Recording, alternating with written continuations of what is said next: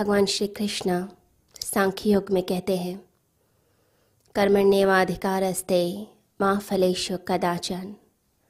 कर्म करने में तुम्हारा अधिकार है अर्जुन, फल में तुम्हारा अधिकार नहीं है। ये कर्म योग का आधार सूत्र है कि मनुष्य के हाथ में सिर्फ़ और सिर्फ़ कर्म है। वो कर्म कर सकता है परंतु फल कैसा मिले, ये उसके अधिकार में नहीं है। कर्म की स्वतंत्रता दी गई है, परंतु फल अस्तित्व के हाथ में होता है। तो हम कर्म कर सकते हैं, फल के लिए हम आग्रह नहीं कर सकते। कर्म मुझसे निकल रहा है, परंतु फल अस्तित्व से निकल रहा है।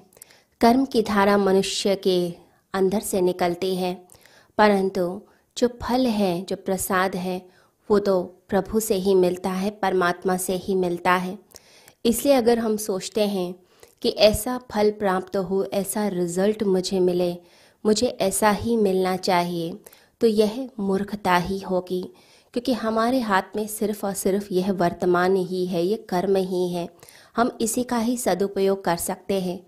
अगर कोई भविष्य के बारे में ज़्यादा चिंता करने लग जाए, फल के बारे में चिंता करने लग जाए कि आज मैं ये करूँगा, फिर उसका ये फल होगा, फिर उसके बाद ये करूँगा तो ऐसे ख्यालों में जो व्यक्ति खो गया है, वो अपनी सारी शक्ति का व्यय कर रहा है, उसको वेस्ट कर रहा है।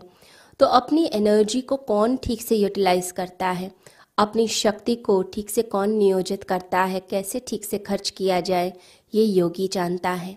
तो योगी के लिए सूत्र बताया गया है कि वह कर्म पूर्णता के साथ करता है, फल की चिंता नहीं करता। लेकिन लोग क्या करते हैं? लोग फलाकांक्षा से पीड़ित हैं। रिज़ल्ट चाहिए, फल मिल जाए। आप कर्म करें नहीं, लेकिन सारी सुख सुविधा मिल जाए। एक तामसिक इंसान की क्या निशानी होती है? वो चाहता है कि महल मिल जाए, पैसे मिल जाए, बहुत अच्छे कपड़े मिल जाए। सारी सुख सुविधा मेरे आसपास हो जाए। लेकिन मैं कर्म ना करूँ, बस ऐसे ही आ जाए। भगवान ऐसे ही कृपा कर दे। मेरा भाग्य अच्छा हो जाए, बस उसके लिए ही प्रयास करता रहता है। परंतु कर्म कर्म नहीं करता। हम ये ध्यान रखें कि जैसे रस्सी के दो छोर होते हैं तो एक छोर पे कर्म है और दूसरे पे फल है। कर्म करते जाएँगे तो एंड में फल तक पहुँचेंगे ही पहुँचेंगे। लेकिन अगर कर्म किया ही नहीं तो फल की इच्छा कितनी भी हम रखें, फल नहीं आ सकता है। जैसे बैलगाड़ी में बैलों को कोई पीछे जोते और सोचे कि फिर बैलगाड़ी आगे आ जाएगी। तो बैलगाड़ी आगे चाहिए तो पहले बैल को आगे जोतना पड़ेगा। हम कर्म को आगे जब रखेंगे तो फल हमें प्राप्त हो जाएगा।